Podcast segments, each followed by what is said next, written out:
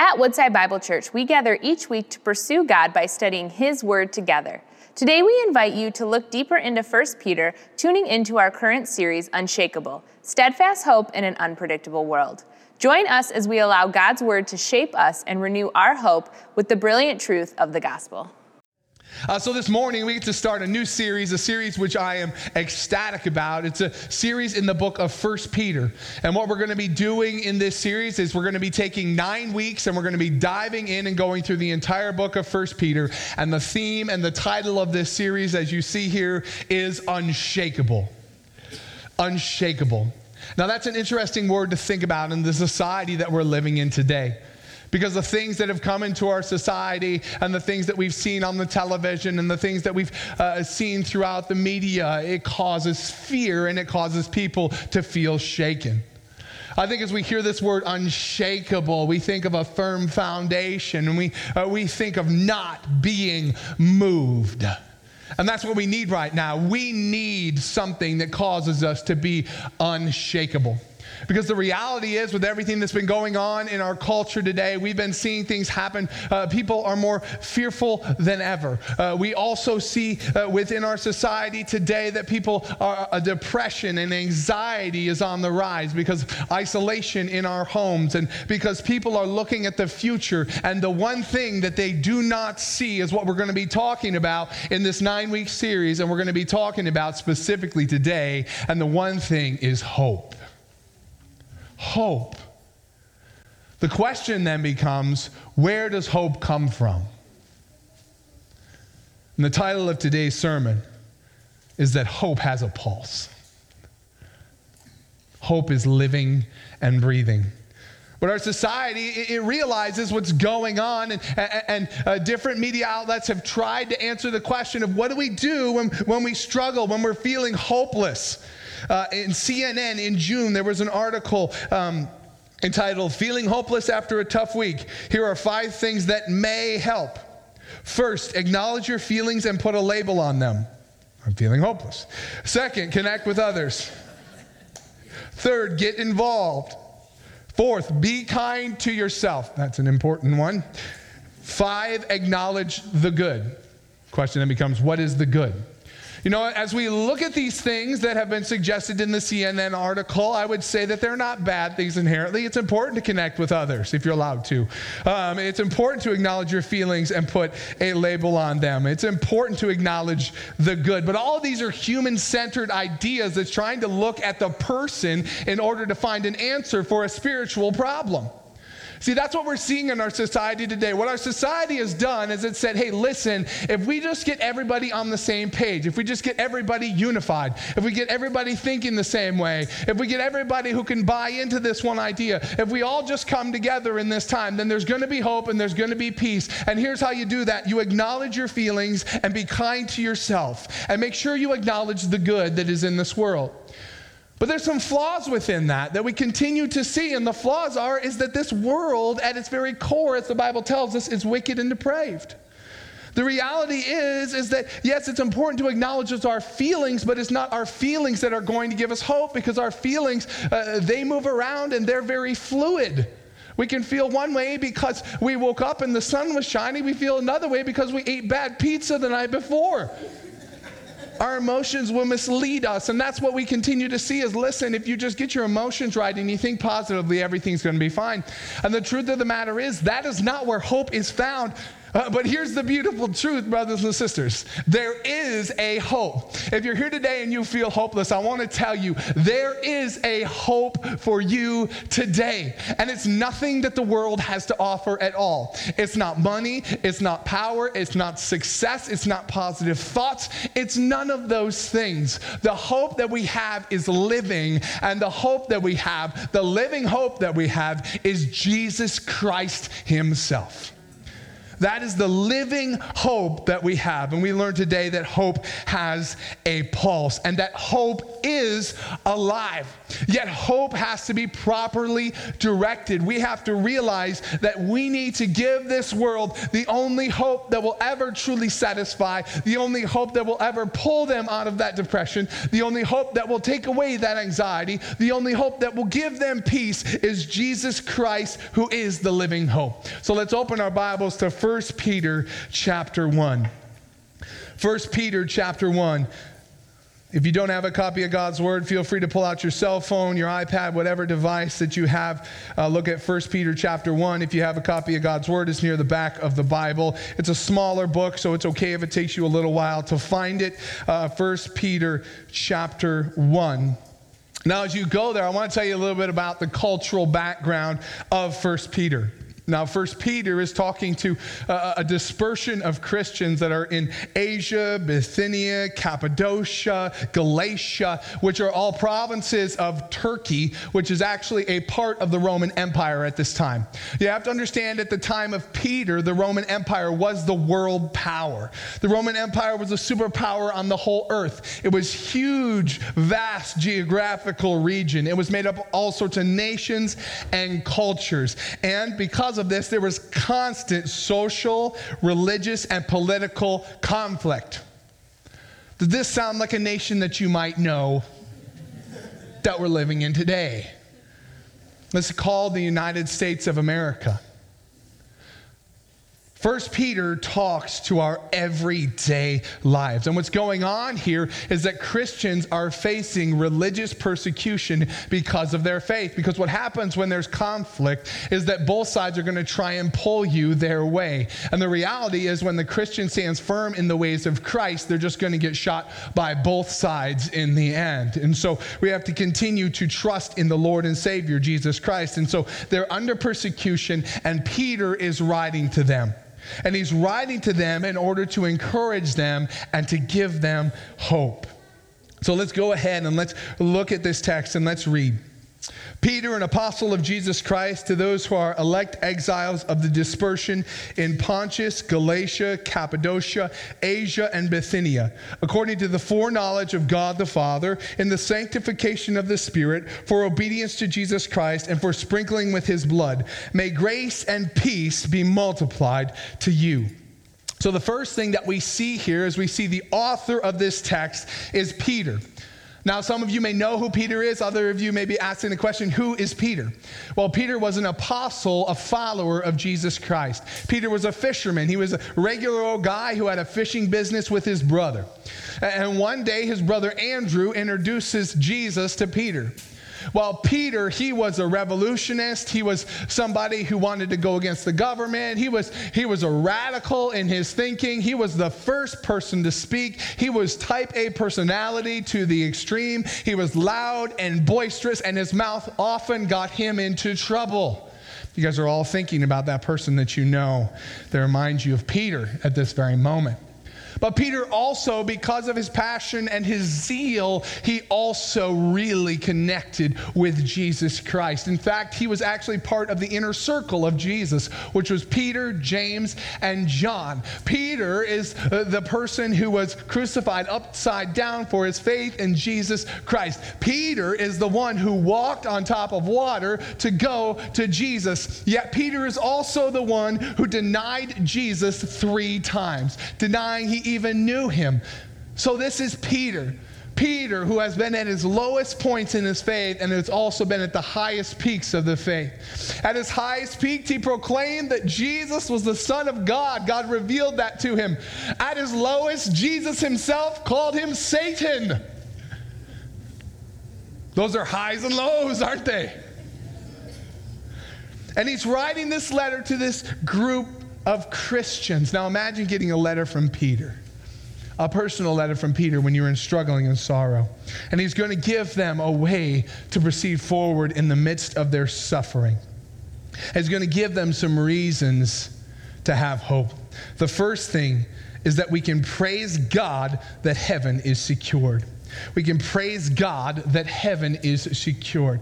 And so Peter is writing, and it says the audience who he is writing to. And this audience is defined by two words elect and exiles. So, first we'll look at this word elect. Elect simply means chosen, picked out. What it's saying is that all those who Peter is writing to, the Christians, are those whom God has picked out, whom he has chosen, whom he has saved. They have been picked for God's team. They are on God's side, and God, in his grace, elected them. Brother or sister, if you are here today and you know Jesus as your Lord and Savior, it is the election and choosing of God that you are saved. Uh, let that sit with you for just a minute. The Word of God says it's not by works of righteousness that we have done, but according to His mercy He saved us.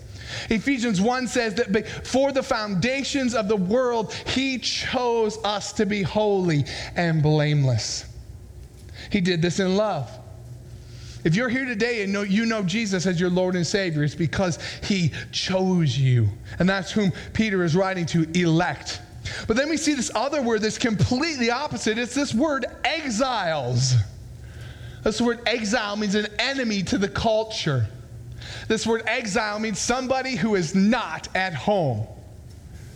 And the reality is, is that in the culture that the Christians are living in, in modern day Turkey, which was a Roman province at this time, they were not at home. And the truth of the matter is that we as Christians are not at home in the world that we live in. We are exiles. This idea that he's talking about, this dispersia, this, th- these elect exiles, he is wanting to drive home that these elect chosen of God have a different home than Asia, Bithynia, Cappadocia, and the Roman provinces. Brothers and sisters, you have a different home than the United States of America. You have a different home and uh, a, a, a, sending country, a, a national country than the United States. The reality is, while we live in this great nation, we also are, we are in allegiance to a much higher power and to the King of Kings and Lord of Lords. And so uh, I wonder if any of you may look at what's going on in our society today. You look at the media, you look at the way the values of our culture are going, you, you look at some of the crazy things you see on Facebook or on television and go, Do these people even have a brain? And you go, Are you kidding me? I don't know. I, I do not even know how to identify with this way of thinking. And the reality is, is that we can't because we have a different king and a different Lord and a different mind structure and different different values and different morals if you know Jesus as your Lord and Savior. You have to realize that the thinking of the culture is depraved and dark hearted, and they are by nature children of wrath, just like we were before God's election and his sovereign choosing. So, have you ever felt like an exile or a foreigner in your very own home? Have you ever not identified with the culture? That's because your home is in heaven. And that's the beautiful truth that we can praise God for. We can praise God that our heaven is secure. And he's writing to these people who are in this small region, probably about the size of Michigan. And this would have been a letter that would have gone around to a lot of different churches, and he is encouraging them. The text continues according to the foreknowledge of God the Father, in the sanctification of the Spirit, for obedience to Jesus Christ, and for sprinkling with his blood. Now we see here in this text all three persons of the Godhead mentioned, according to the foreknowledge of God. Now, this isn't just that God knew that it was going to happen, it is that God planned it out and he specified it. What Peter's trying to get the Christians to believe here and to know is that God's choosing and election was planned out by him, and the persecution and suffering that they're currently facing is planned out by God. And it's for them to realize and acknowledge that God is sovereign and in control of all things. And while it doesn't make sense to us sometimes, uh, the secret things belong to the Lord. And we have to realize we're not always going to fully understand His mind or His reasoning, but we have to trust in Him. Says for it says for the sanctification of this spirit. This word sanctification it means becoming like christ. But there's a sanctification that happens right at salvation where we are made holy and blameless in god's sight immediately because god exists outside of time. Yet there's also a progressive sanctification where we become more like jesus every single day. Then it continues it says for obedience to jesus christ. We're set apart for obedience to jesus christ we're set apart to live for Jesus above anything and everything else. We're set apart to worship God and bring God great glory. That is why we live. We are alive to worship God. Then it says this beautiful phrase for sprinkling with his blood. Now you have to understand the Old Testament sacrificial system because Peter was a Jew this idea of sprinkling with his blood, what would happen is a priest would give a sacrifice and he would kill that animal. And then they would take the blood of that animal and they'd sprinkle it on the altar. And in that sprinkling on the altar, forgiveness of sins was given to that person. The sprinkling with his blood. That's showing forgiveness, but it's also showing this beautiful setting apart or ownership of God. He says, May grace and peace be multiplied to you.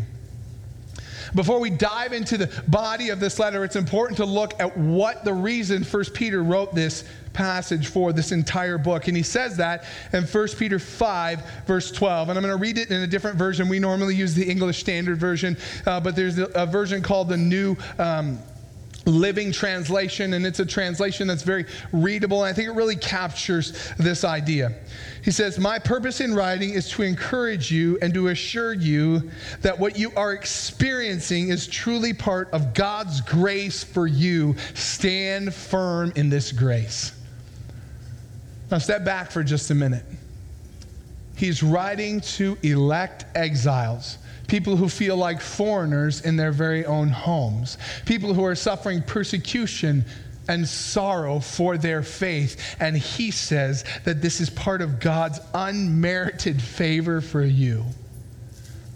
Now, that's hard for me to grab a hold of and just embrace. But the reality is, is that what is going on in our lives, all of the suffering, all of the hardships, all of the things are planned by God in order to give us grace to make us more like Jesus. And we'll see how that works itself out. And he continues on in verse 3 Blessed be the God and Father of our Lord Jesus Christ. According to his great mercy, he has caused us to be born again to a living hope through the resurrection of Jesus Christ from the dead, to an inheritance that is imperishable, undefiled, and unfading, kept for you in heaven, who by God's power are being guarded through faith for a salvation ready to be revealed in the last time. And this you rejoice, though now for a little while, if necessary, you have been grieved by various trials, so that the tested genuineness of your faith, more precious than gold that perishes, though it be tested by fire, may be found to result in praise and glory and honor at the revelation of Jesus Christ. Peter starts out by saying, Blessed be God, praise God and Father of our Lord Jesus Christ, who according to his great mercy, okay, now we're starting to unpack who our God is. Now we're starting to see some beautiful things for his people. The first thing Peter points out is the great mercy of God mercy that he has shown to those who are dead in their trespasses and sins, who are walking according to the ways of the world, who are by nature children of wrath. Mercy that God has given to his people. Mercy is defined as a kindness or concern expressed for someone in need. What amazing realization that God knew our need.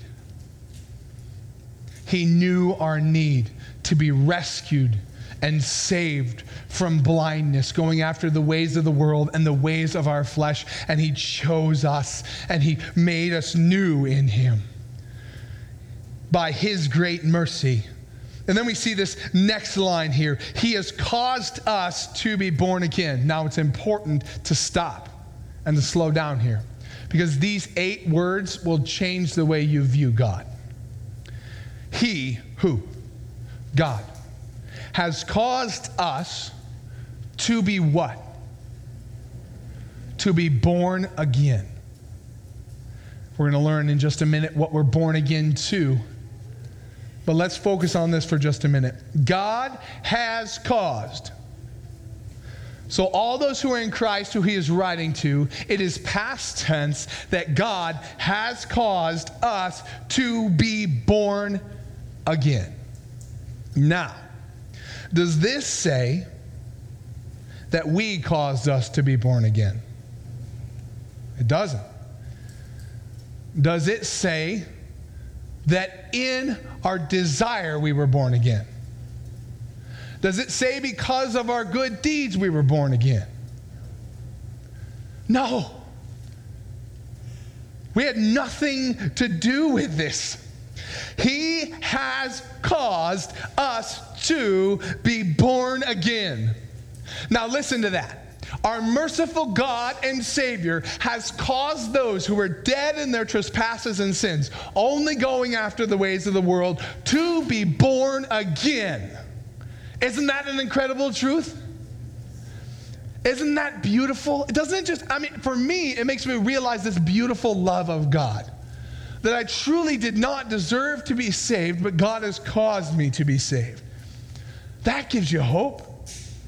That gives you hope that of all the people in this world, the Lord has chosen and caused you to be born again. He's a merciful God and He's gracious. That's where born again, it's a weird word, isn't it? If we think about this idea of being born again, it brings up some strange images. Jesus actually used this terminology when he talked to Nicodemus, a religious leader, in John chapter 3. This is how that text reads. Now there was a man of the Pharisees named Nicodemus, a ruler of the Jews. The man came to Jesus by night and said to him, Rabbi, we know that you are a teacher come from God, for no one can do these signs that you do unless God is with him. Jesus answered him, Truly, truly, I say to you, unless one is born again, he cannot see the kingdom of God. And Nicodemus, you'll see this response. He's like, okay, he's got, we got to be born again? Nicodemus said to him, How can a man be born again when he's old? Can he enter a second time into his mother's womb and be born?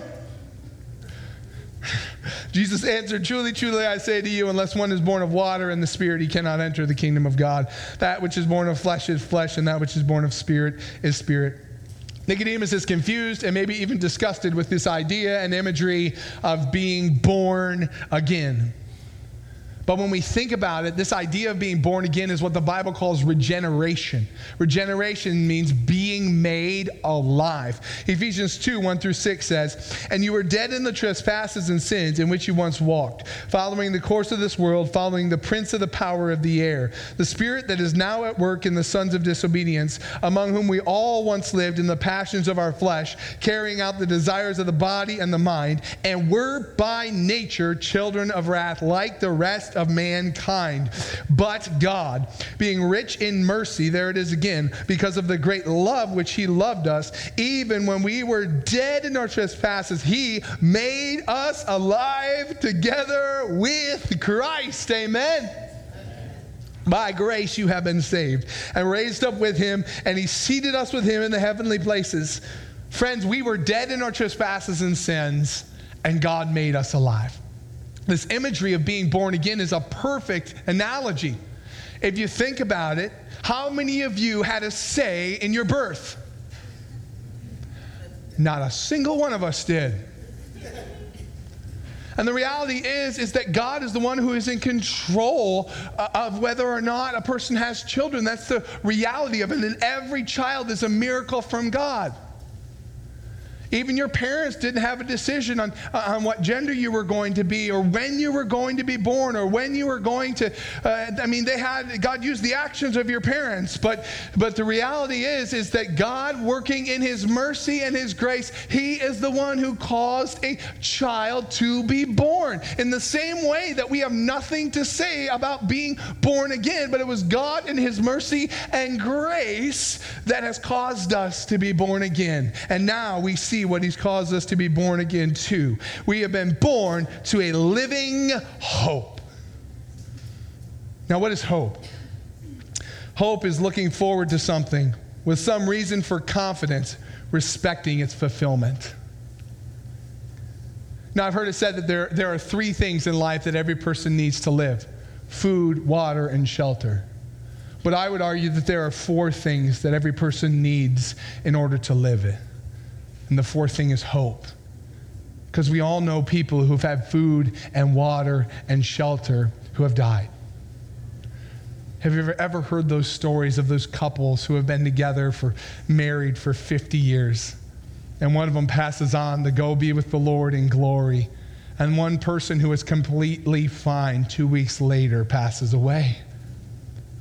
They have no hope for living. We need hope. I just want to speak to you today if you're somebody who feels hopeless there is a hope for you. It doesn't matter who you are, it doesn't matter what background you come from, it doesn't matter how much money you have, it doesn't matter anything. Every person who's ever been born has the exact same hope. And that hope has a name. And that hope has a pulse. And that hope is Jesus Christ Himself. We need to embrace that. Because our world speaks really loud, and pain speaks really loud, and suffering speaks really loud, and our enemies, our flesh, and Satan and demonic forces speak really loud. But we have to let the Word of God triumph over all of those things. We have to let the Word of God teach us that in hopelessness, as we feel hopeless, no matter what happens in this life, even if it gets worse, we have a hope that is yet to be revealed. And that's what this text tells us. And this hope is Jesus Christ Himself. It says, to an inheritance that is imperishable, undefiled, and unfading, kept for you in heaven, who by God's power are being guarded through faith for salvation, ready to be revealed in the last time. We have this inheritance that's going to be coming to us. I think that's another really good analogy because you can't earn an inheritance. An inheritance is given from the parents when they pass away to the children. This inheritance that we get is because we're children of God. Again, it has nothing to do with our merit. And it's an inheritance that is imperishable, undefiled, and unfading. Now, is there anything in this life that is imperishable, undefiled, and unfading? Absolutely not. Everything dies, everything is corrupted because of sin, and there is nothing that is unfading. But we have a hope in an inheritance that we're going to receive in Christ that is imperishable, undefiled, and unfading. That's a beautiful truth to put our faith and trust in. And, and, we're guaranteed it. Look at what verse 5 says who by God's power are being guarded through faith for a salvation ready to be revealed at the last time. You think about this idea of salvation ready to be revealed at the last time. You think, well, what about salvation? What about being saved when I surrender my life to Christ? Well, you've heard me say before that, that Christianity and salvation is an already but not yet fully realized reality. So, first, you have to realize that God exists outside of time. And at the moment of conversion, at the moment of surrender, you were declared holy and righteous and blameless in the sight of God. Actually, it says in Ephesians that that happened before the foundation of the world. Yet, what we see in the scripture is that after the point of salvation, there's this progressive sanctification, becoming more like Jesus, that happens throughout our lives through testing and trials and trusting in God. And as we go forth, the scripture tells us when all this will culminate and when all of this will be realized. Philippians 1 6 says, at the return of Jesus Christ. That's the salvation that is to be revealed. It's Christ coming back. It's Him taking over this world. It's Him making everything perfect and new. It's living in this beautiful new world with no sin, no sorrow, no suffering, no pain, no crying. And He's the King and He's the judge. Now, how many of you praise God for that? That Jesus would be the one that we follow. That's the salvation that's ready to be re- revealed at the return of Jesus Christ. The second thing we can see is that we praise God that our suffering reveals our faith. Though for a little while, if necessary, you've been grieved by various trials, that the tested genuineness of your faith, more precious than gold, that perishes though it is tested by fire, may be found to result in praise and glory and honor at the revelation of Jesus Christ. Though you have not seen him, you love him. Though you do not now see him, you believe in him and rejoice with joy that is inexpressible and filled with glory, obtaining the outcome of your faith, the salvation of your soul. Listen, Peter says, listen, okay, you've got this hope, you've got this inheritance, but what's to happen in this life is you're to suffer. You are going to face trials. You're going to face pain. You're going to have hardships. You're going to get persecuted for your faith if you live for Jesus. You're going to face hardships and trials in this life. It's an absolute guarantee. He says, though now for a little while, if necessary, you have been grieved by various trials. He also is real. He's like, you grieve when trials come into your lives. It's okay to grieve. Death and sorrow and pain and agony were not in perfection in the Garden of Eden. It is sin that has brought these things into our lives. So when someone is taken from us, it is okay to grieve. It is okay to have sorrow. It's okay to grieve in your pain and your suffering, but don't grieve as those who don't have hope. Grieve as those who do have hope. Don't let grief overcome you. Don't let grief take your life away from you. Don't let anxiety consume you. Don't let depression take you. Realize that there is a hope and look to that hope.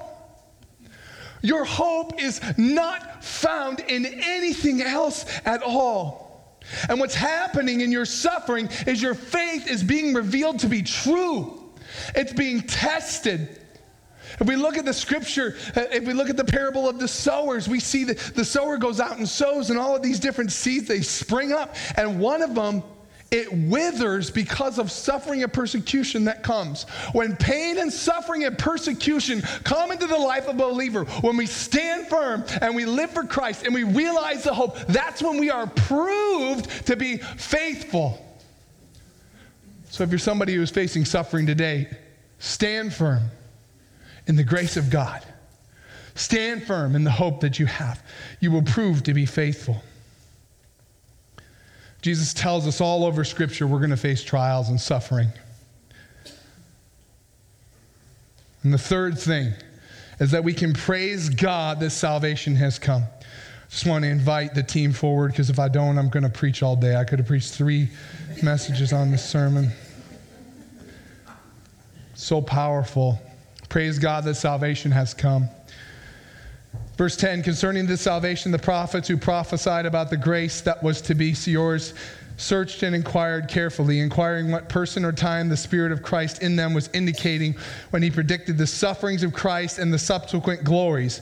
It was revealed to them that they were serving not themselves but you in the things that have been announced to you through those who preach the good news to you by the Holy Spirit sent from heaven, things into which angels long to look. Let me just sum that up for you. All of these people in the Old Testament, the prophets, Daniel and, and Habakkuk and Zephaniah and Haggai and Zechariah and Isaiah and all of these people, they were speaking of a hope that now in 2020 is realized. Do you know what an Old Testament prophet would do to live in a world where the Holy Spirit indwells God's people. You have to grasp that. You have to grasp that these people were talking about a salvation that was going to be revealed. They were ripped out of their homeland, they were taken to Babylon, they were persecuted, they were killed for their faith. And all they did is say, God, I, I know you're going to give me a hope. I know there's something to come. There's a Messiah that is to come. It's going to happen. I know it. And they talked about it over again. Listen, Abraham, all the nations of the world are going to be blessed through you. But that realization didn't happen until Jesus Christ came, died on a cross, so that you could be forgiven of your sins, so that you could be made right with God, so that in that very moment, When you surrender your life to Jesus Christ, your slate is wiped clean and you are made new, and your hope is not anything this world has to offer. Your hope is in Jesus Christ alone.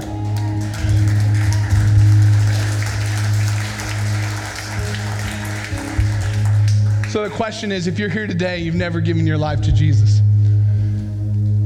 have you responded to faith? Faith is the assurance of things hoped for, certainty of things unseen. Faith is a stepping out.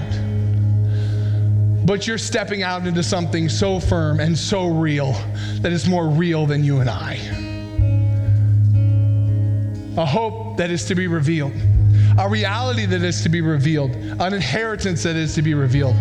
If you don't know Jesus as your Lord and Savior, please do not leave here today without giving your life to Christ.